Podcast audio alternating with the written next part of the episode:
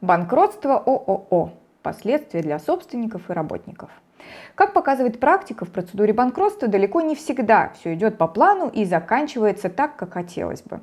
В нашем сегодняшнем видео мы поговорим о последствиях банкротства, а также о возможных правовых и финансовых рисках этой процедуры для собственников юрлица и работников.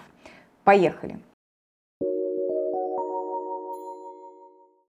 Стандартные последствия банкротства для собственников ООО. Для начала давайте рассмотрим последствия банкротства, на которые рассчитывает собственник компании.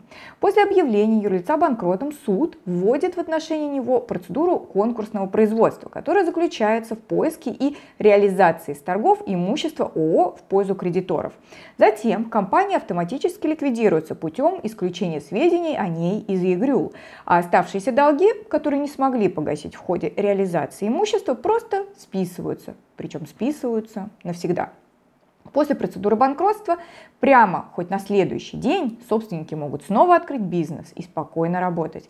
И никто не сможет им предъявить старые долги.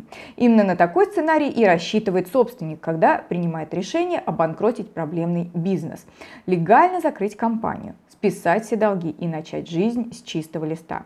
Но надо понимать, что это возможно только при условии, что в ходе процедуры банкротства у арбитражного управляющего и кредиторов не возникнет обоснованных претензий к собственникам и топ-менеджменту компании. Негативные последствия банкротства ООО для его собственников и руководства. Таковыми последствиями являются административная ответственность для руководителей, уголовная ответственность для собственников и руководителей, субсидиарная ответственность для собственников и руководителей, административная ответственность. Обычно выражается в виде штрафных санкций и применяется в ситуациях, когда суд признает руководство компании виновным в нарушении сроков подачи заявления на банкротство и или в недостаточности предпринятых действий для выхода предприятия из кризисной ситуации. Уголовная ответственность. В ситуациях, когда суд признает действия или бездействие собственников и руководства компании умышленно направленным на банкротство, собственникам и топ-менеджменту грозит уголовное преследование с реальным сроком лишения свободы. Субсидиарная ответственность.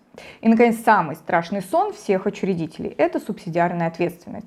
Суть субсидиарной ответственности заключается в том, чтобы взыскать оставшиеся долги обанкротившегося предприятия за счет личных активов топ-менеджмента, собственников и иных бенефициаров. Разумеется, субсидиарная ответственность наступает в случае доказательства вины, но, в отличие от уголовной ответственности, применяется на практике довольно часто. И зачастую формальных доказательств вины для применения субсидиарной ответственности оказывается вполне достаточно стандартные последствия банкротства ООО для его работников. Для персонала компании последствия ее банкротства при любом развитии событий нельзя назвать радужными. Прежде всего потому, что людям, как минимум, придется подыскивать себе новое место работы, что в современных экономических реалиях явно не является простой задачей. Тем не менее, законодательство о банкротстве предусматривает некоторую защиту их интересов. Итак, на что же может рассчитывать работник?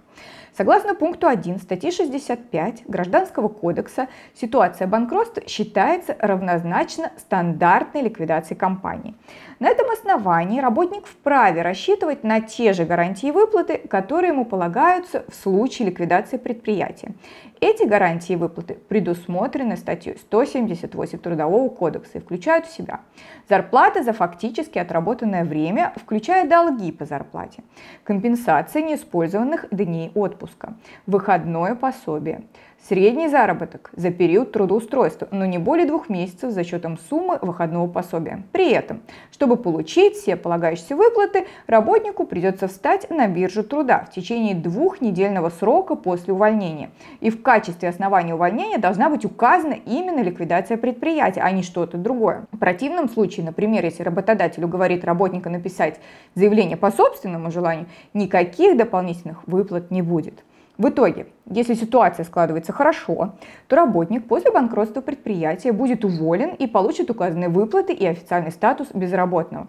Однако такая ситуация на практике является редкостью и, скорее всего, работникам придется столкнуться с более неприятным финалом банкротства их предприятия.